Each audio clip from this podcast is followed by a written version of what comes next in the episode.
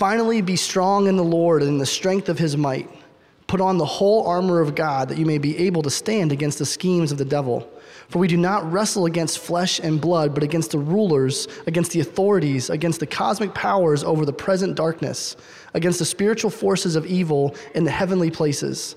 Therefore, take up the whole armor of God, that you may be able to withstand in the evil day, and having done all, to stand firm.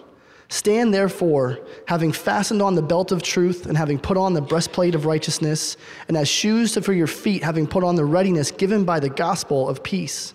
In all circumstances, take up the shield of faith, which with, with, with which you can extinguish all the flaming darts of the evil one.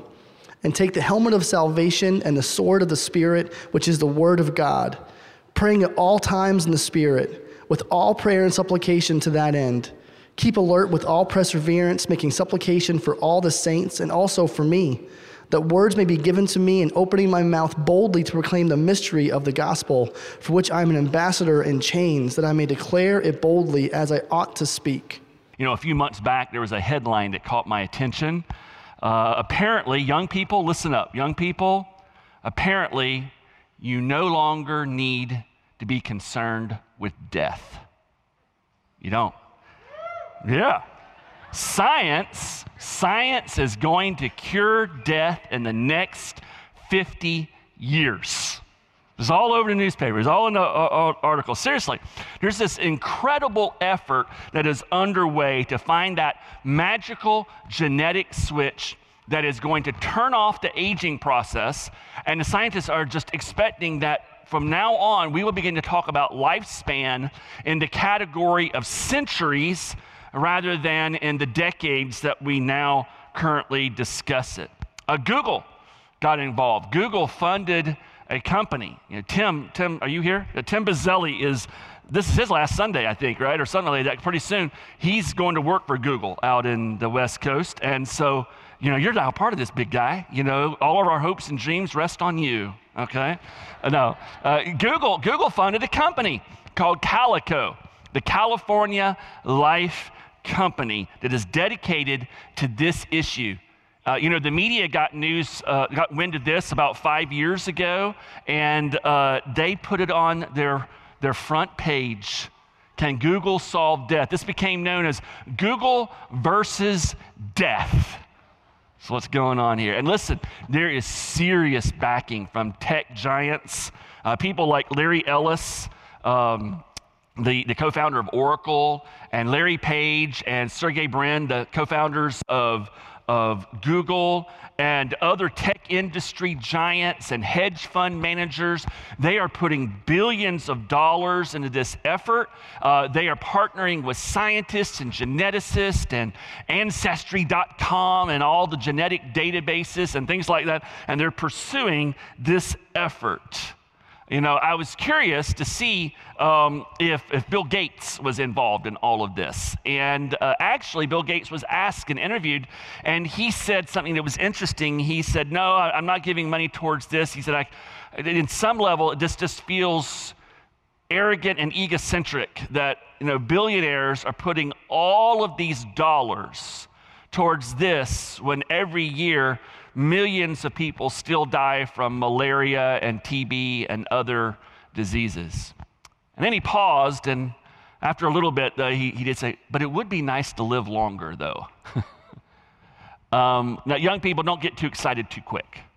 I was all over this. I thought I've been following this in the news for some time, but last month you got some bad news unfortunately. Peter Shanks, in an article for the Center for Genetics and Society, he, he wrote this. He asked the question Can Google solve death? We have an answer no. They let us down. All right? At least the way they thought they could. And he goes on to explain how they're actually discovering that genetics has very little impact on our lifespan. The lifespan has little to do with genes, analysis of large ancestry databases show. So genes aren't everything. Now he's asking this sarcastically as he's writing to this, this group that studies genes for a living. So genes aren't everything? Who'd have thought? The lead authors of this study work for Calico, and the company deserves credit for not burying the research. You know, on the one hand, I do appreciate efforts uh, like this that are put forward to improve the vitality of the human condition. Our lives are all better today because men and women through the centuries have pursued efforts to make life better.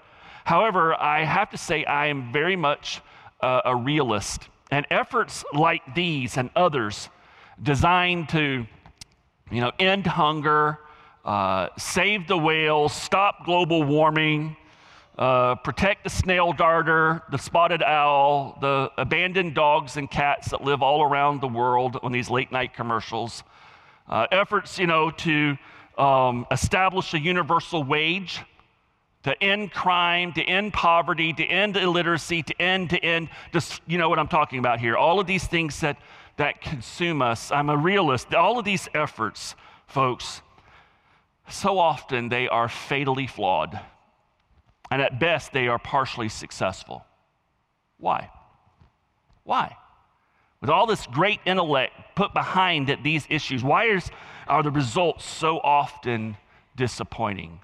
And I would contend that the reason why is because those who are involved in this are dealing with the symptoms rather than the core issue of what's going on in our world. So, what is the core issue? Church, if, if what we were facing in this world, if all of these different items that I just mentioned to you, if this was just simply a matter of science, if it was material and physical, humanity would have solved most of these problems a long, long time ago.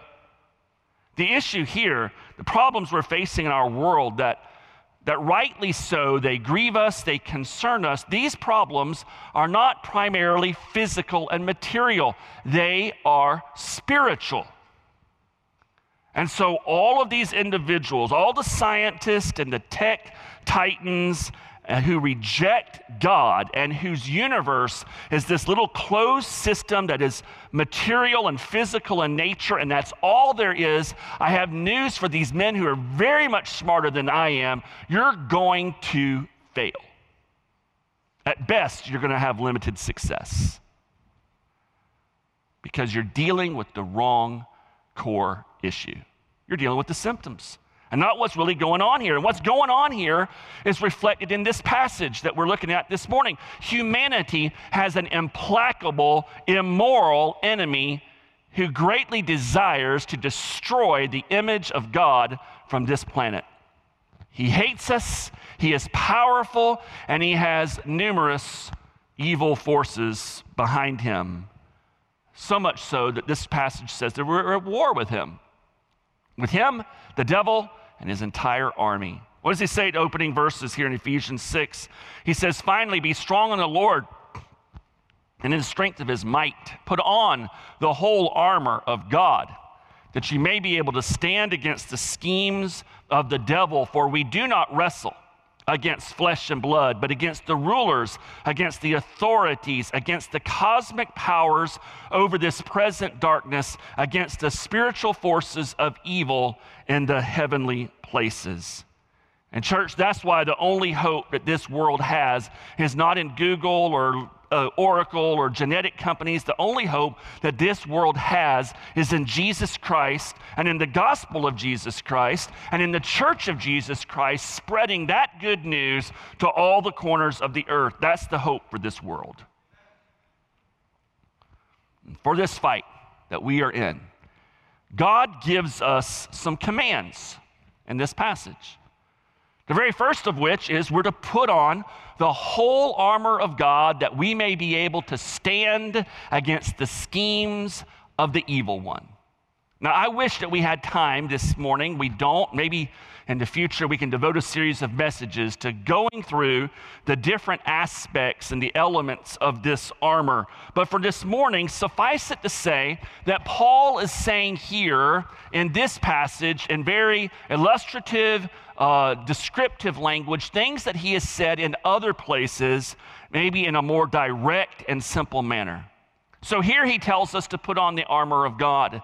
But in Romans chapter 13, verse 14, he says, Put on the Lord Jesus Christ and make no provision for the flesh to gratify its desires. A couple of pages earlier in the book of Ephesians, in chapter 4, he says, Put on the new man, created after the likeness of God in true righteousness and holiness. In 2 Corinthians, he says, The weapons of our warfare are not of the flesh, but have divine power to destroy stronghold, to destroy strongholds. The Apostle James, he puts it in the language of a king and servants, and he says, Submit yourselves therefore to God, resist the devil, and he will flee from you.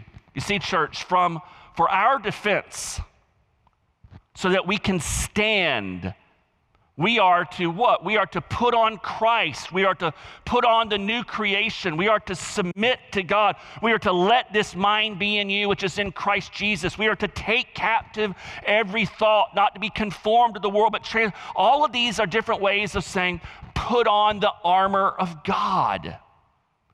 All of these phrases are getting at the same core central truth that if we are to stand, we have to appropriate what it means to be united with Jesus Christ, to have been declared righteous by God for all of eternity. We have to appropriate what it means to be filled with the Holy Spirit, with God Himself, and to have the truth within us. Putting on the armor of God is beginning to understand who we are in Christ and to live in harmony with that identity.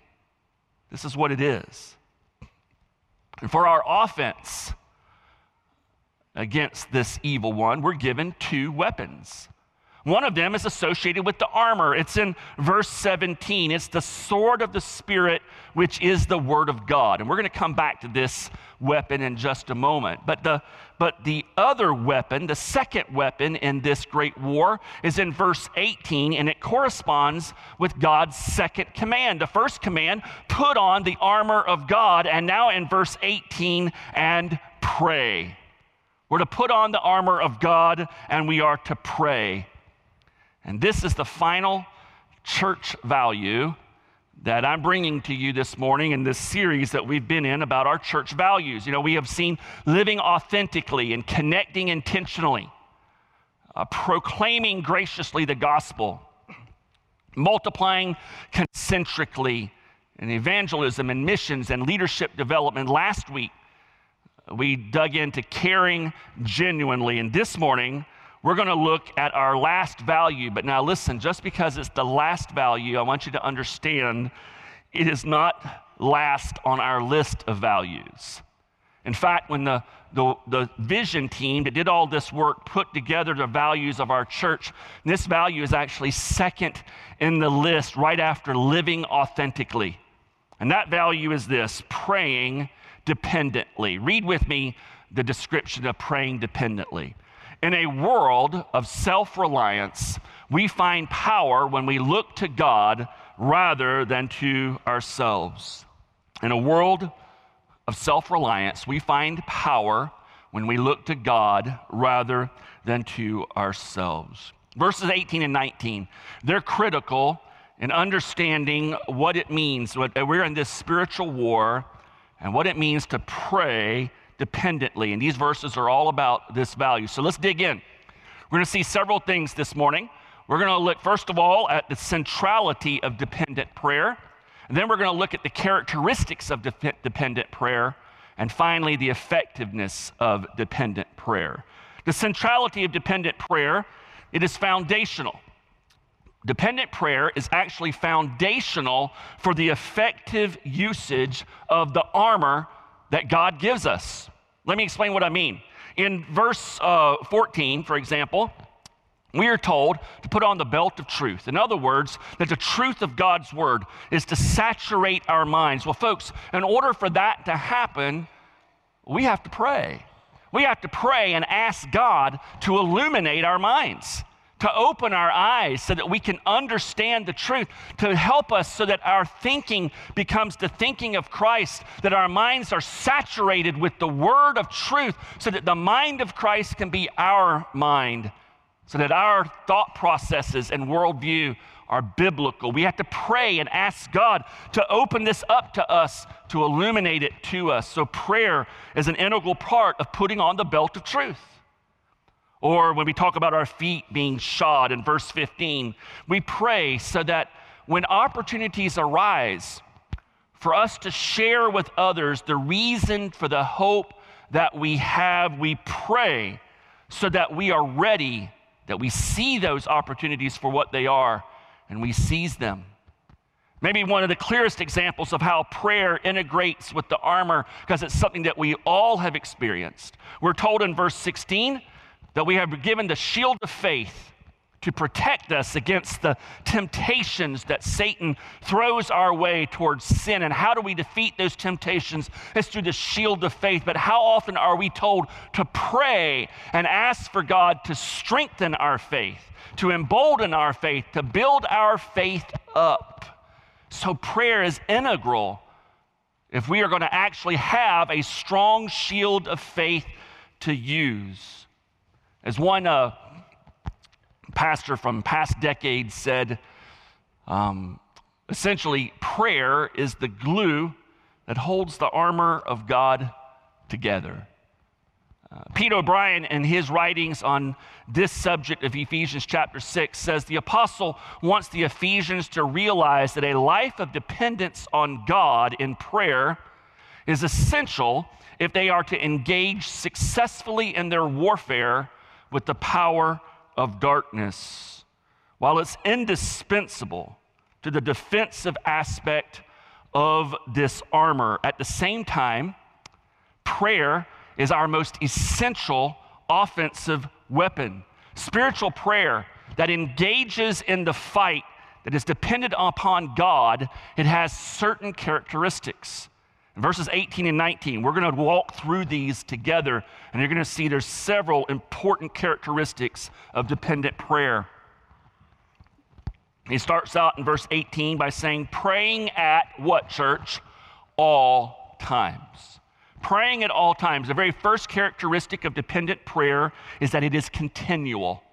In 1 Thessalonians chapter 5, he'll say, pray without ceasing. Now, listen, Paul is not saying that we are to pray every second of every hour of every day of every week of the year. It, it, this is physically impossible to do. What he is saying is that people of God, we are to be prepared at all times to pray over anything and everything that we experience and interact with.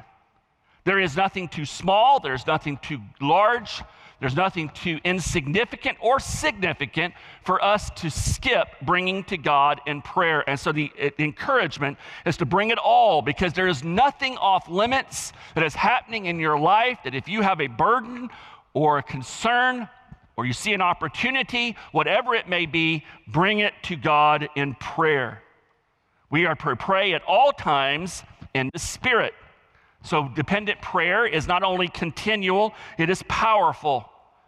How often have we all probably experienced that sensation of knowing that we need to pray and feeling like our words fumble and stumble over themselves, that, that we were praying ineffectively? But praying in the Spirit solves this. Romans chapter 8 tells us, likewise, the Spirit helps us in our weakness. For we do not know what to pray for as we ought but the Spirit Himself intercedes for us with groanings too deep for words. And He who searches hearts knows what is the mind of the Spirit, because the Spirit intercedes for the saints according to the will of God. Praying at all times in the Spirit with all prayer and supplication. It's not only continual and powerful, dependent prayer is comprehensive. You know, some, some scholars will look at this phrase with all prayer and supplication, and they say these are synonyms. I don't think that's the case here. Uh, and, and other scholars would disagree and say that they are different, and I think they are different. And let me put it to you like this all supplications, all requests that we make of God are prayer, but not all prayers are supplication. Make, does that make sense? All supplications are prayer, but not all prayer is supplication. So when he says pray with all prayer and supplication, this means that we bring to God the adoration that he's due. We bring the praise and the glory that he's due. We confess our sins to him. We are thankful to him for all the ways that he has blessed us. We intercede on the behalf of other people and we bring our requests to him. So dependent prayer is comprehensive. With all prayer, and supplication to that end, keep alert with all perseverance. Dependent prayer is also persistent prayer. You know, in Luke chapter 11, uh, Jesus gives this great uh, illustration of prayer. And he says, Imagine that, you know, a, a, you, you have company that comes over late at night and you want to make some hoagies. Jesus said that. Hoagies. No, not really. Uh, you want to make some hoagies, right? And, uh, and by the way, I'd never really used the word hoagie until I started going to the Wawa down here on Malabar. And I learned, okay, hoagie, that's actually a word, okay. Uh, so, all right, so you want to make a hoagie for your family at night and you realize you don't have any bread right? But you know that your, your brother next door, he's got three loaves of bread. And it may be midnight, but you need to feed your company. And so what do you do? You go to that your brother's house and you begin to knock on your door. And your brother, being the, the, the, you know, the kind of the thing that he is, he sticks his head out and says, What? I'm reading between the lines here Jesus' story, right? Because I have a brother. What? What do you want? Hey, I need bread. I've got company and I'm out of bread, and I know you got some bread. Can I have your bread and I'll pay you back tomorrow, right? And, and what does your brother do? Because he's such a loving guy, he shouts down at you, No, I'm in bed. The doors are locked, everything's closed up. Just go home. Because that is what brothers do, aren't they, right? And, and so Jesus says, What are you going to do in that situation? I tell you what you're going to do. You're going to start knocking on the door. And here's what happens if you knock long enough and loud enough, sooner or later, your brother, he's going to get irritated. And, and you know what he's going to do? He's going to get out of bed, he's going to grab the bread, he's going to say, Here, take the bread, right? Because you're persistent in that prayer. And his point is this he says, If, if you're human friends and family will respond like that. How much more do you think your loving Father, who wants to give you the good things that you need in life, that He will respond to persistent prayer? You know, have you ever have you ever prayed and not seen results? It, it feels like your prayer doesn't get answered. I think maybe sometimes in the, the most common areas is when we begin to pray for loved ones and friends who do not know Christ, and we pray for them that they would come to know Christ. And it, it, and it can get really discouraging. Sometimes you can pray for months and years and year after year, and after a while, I mean, I, I admit this has happened to me. I, I hardly ever pray for him anymore.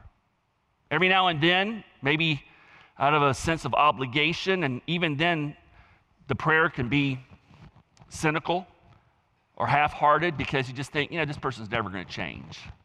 This is never going to happen. I mean, how long have I been praying? Years, right? Well, this, this, this portion of scripture is saying, listen, don't get discouraged. Don't give in to the temptation to move on. Keep alert. Be encouraged. This, this has second coming of Christ overtones, eschatological overtones. Right? Keep alert and keep on, press on in your prayer because it is not hopeless. There's full of hope and all kinds of reasons to hope. And that hope is grounded ultimately in the very sure fact that our Lord Jesus Christ is going to return one day. You see, dependent prayer, it's continual, it's powerful, it's comprehensive, and it's persistent. Fifthly, making supplication for all saints. It's kingdom focused. It's kingdom focused. Now, again, just like you can't pray all the time, every minute of every hour of every day, that's not what he's getting at. Here, he's not saying that we have the duty and the obligation to pray for every single Christian that we know.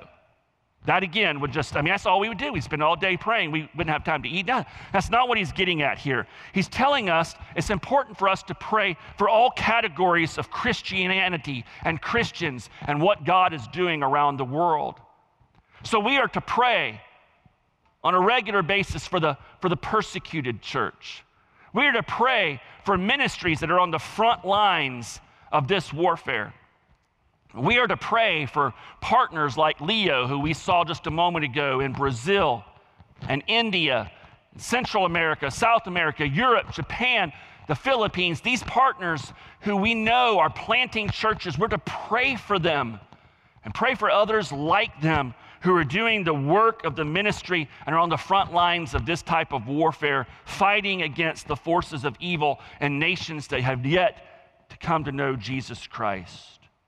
Make supplications for all the saints. It's kingdom focused, and verse 19, and also for me. Sixth characteristic, it's personal. Yes, we pray big for people around the world, but it's also personal. We pray for one another. It's Christians praying for other Christians and for people who need intercession made. Church, church. I hope and I pray that 2019 characterizes us like never before, where we earnestly, sincerely, consistently, faithfully are praying for one another. In, in 2019, uh, most of you are in small groups. Church, let's make our small groups more than anything else. Yes, it's important that we talk about football or whatever, and it's obviously very important that we have some desserts, okay, and those types of things, and we catch up. but let's make sure that the majority of our time, that the biggest chunk of our time that is dedicated to one thing is dedicated to prayer. And not just generic prayer, but where we as a church authentically are doing life together. The very first value, this is why this value comes before prayer. So that when we gather together in our groups, we are authentic with one another, we are honest with one another, we share our burdens, we share our struggles, we confess our sins to one another, where we're finding it hard to follow Christ, where we put before each other these strongholds in our lives, these opportunities that we have that we're afraid to, to take advantage of, whether it's spiritual life or our regular life. Let's bring these things to one another and pray and pray. And may those prayers not stop at 8:15 when we go to pick our kids up from childcare, but throughout the week. We remember because if we love one another, we will pray for one another throughout the week. We'll, we'll, we'll follow up. Hey, I'm praying about your brother. I'm praying for this. How's it going? This is what we need more. And also for me, dependent prayer is personal intercession for one another. And listen, if you look in the book of Acts and you see some of these phenomenal examples of God responding to the prayers of his people, you notice that the people of God, thousands of converts in the church at Jerusalem, they're not gathering together at the temple courts praying as this huge group. They're in homes and smaller subsets of the church praying earnestly together, and God moves mightily through those groups and their prayer, and He'll do the same thing for our church.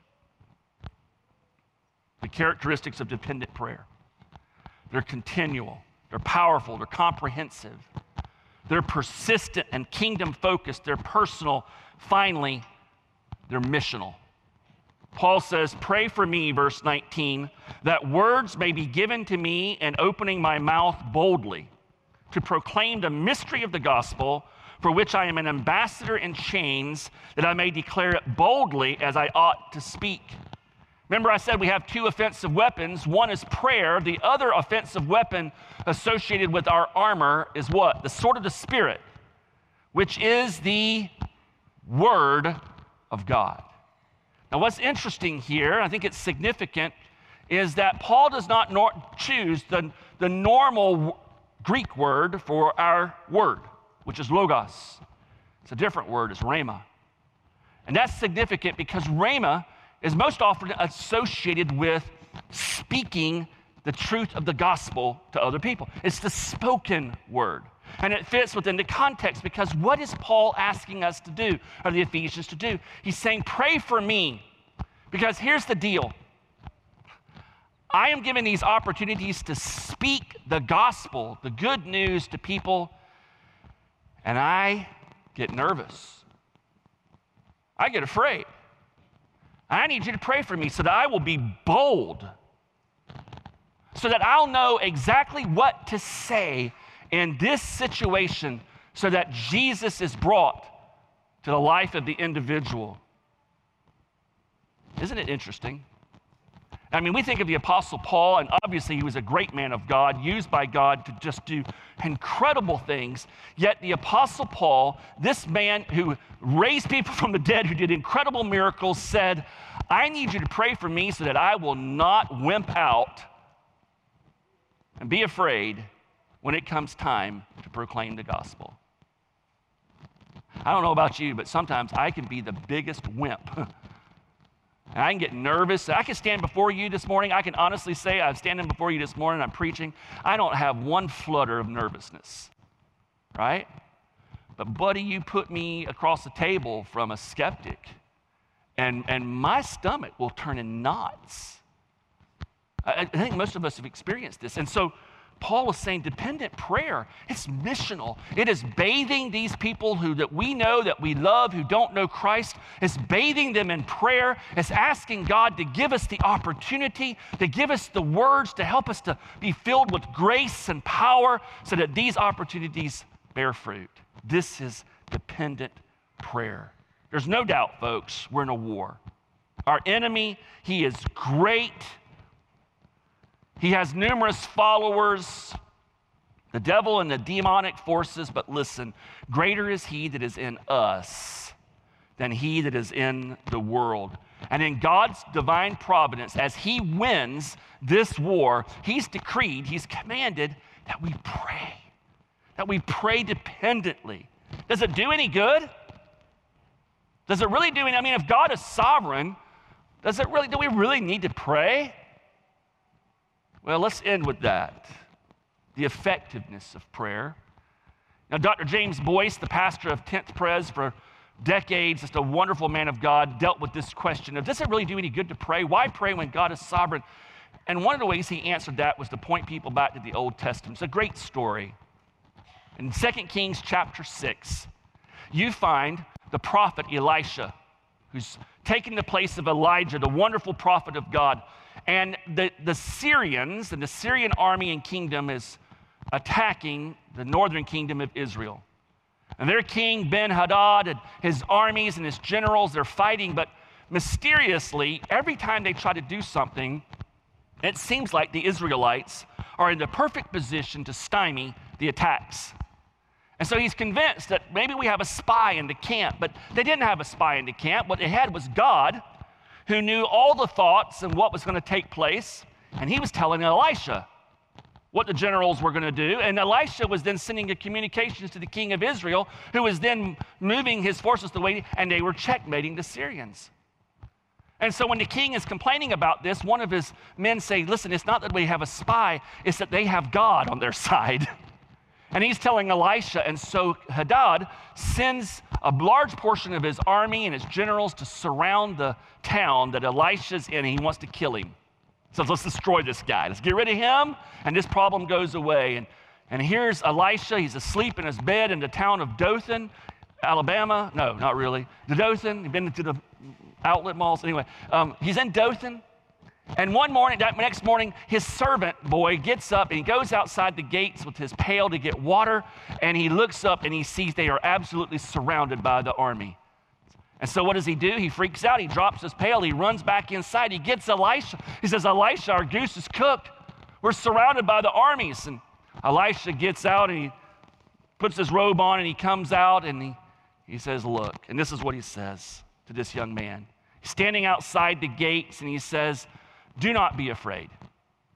For those who are with us are more than those who are with them. And then Elisha prayed, and he said, O Lord, please open his eyes so that he may see. So the Lord opened the eyes of the young man, and he saw. And behold, the mountain was full of horses and chariots of fire all around Elisha and they're delivered from this king. Church, understand. Let's read it together. Do not be afraid, for those who are with us are more than those who are with them. This is why we pray dependently. Is it effective? Absolutely. As powerful as Satan is, as numerous as his followers are, he's, uh, he's not omnipotent, he's not omniscient, he's not eternal. He's a created being under the control of God Himself. He will not do one thing that God does not permit. And when God is done with this plan for the universe, Satan and all of his forces will meet therein. Greater is he, more numerous are they that are with us than are with them. In this world of self reliance, we find power when we look to God rather than to ourselves. Let's pray. Heavenly Father, we thank you for the opportunity to turn our hearts and minds towards this subject. Lord, maybe even more than evangelism, this area, I believe, is where the enemy attacks us at the personal level and at the corporate level. Lord, make us a praying church, I ask.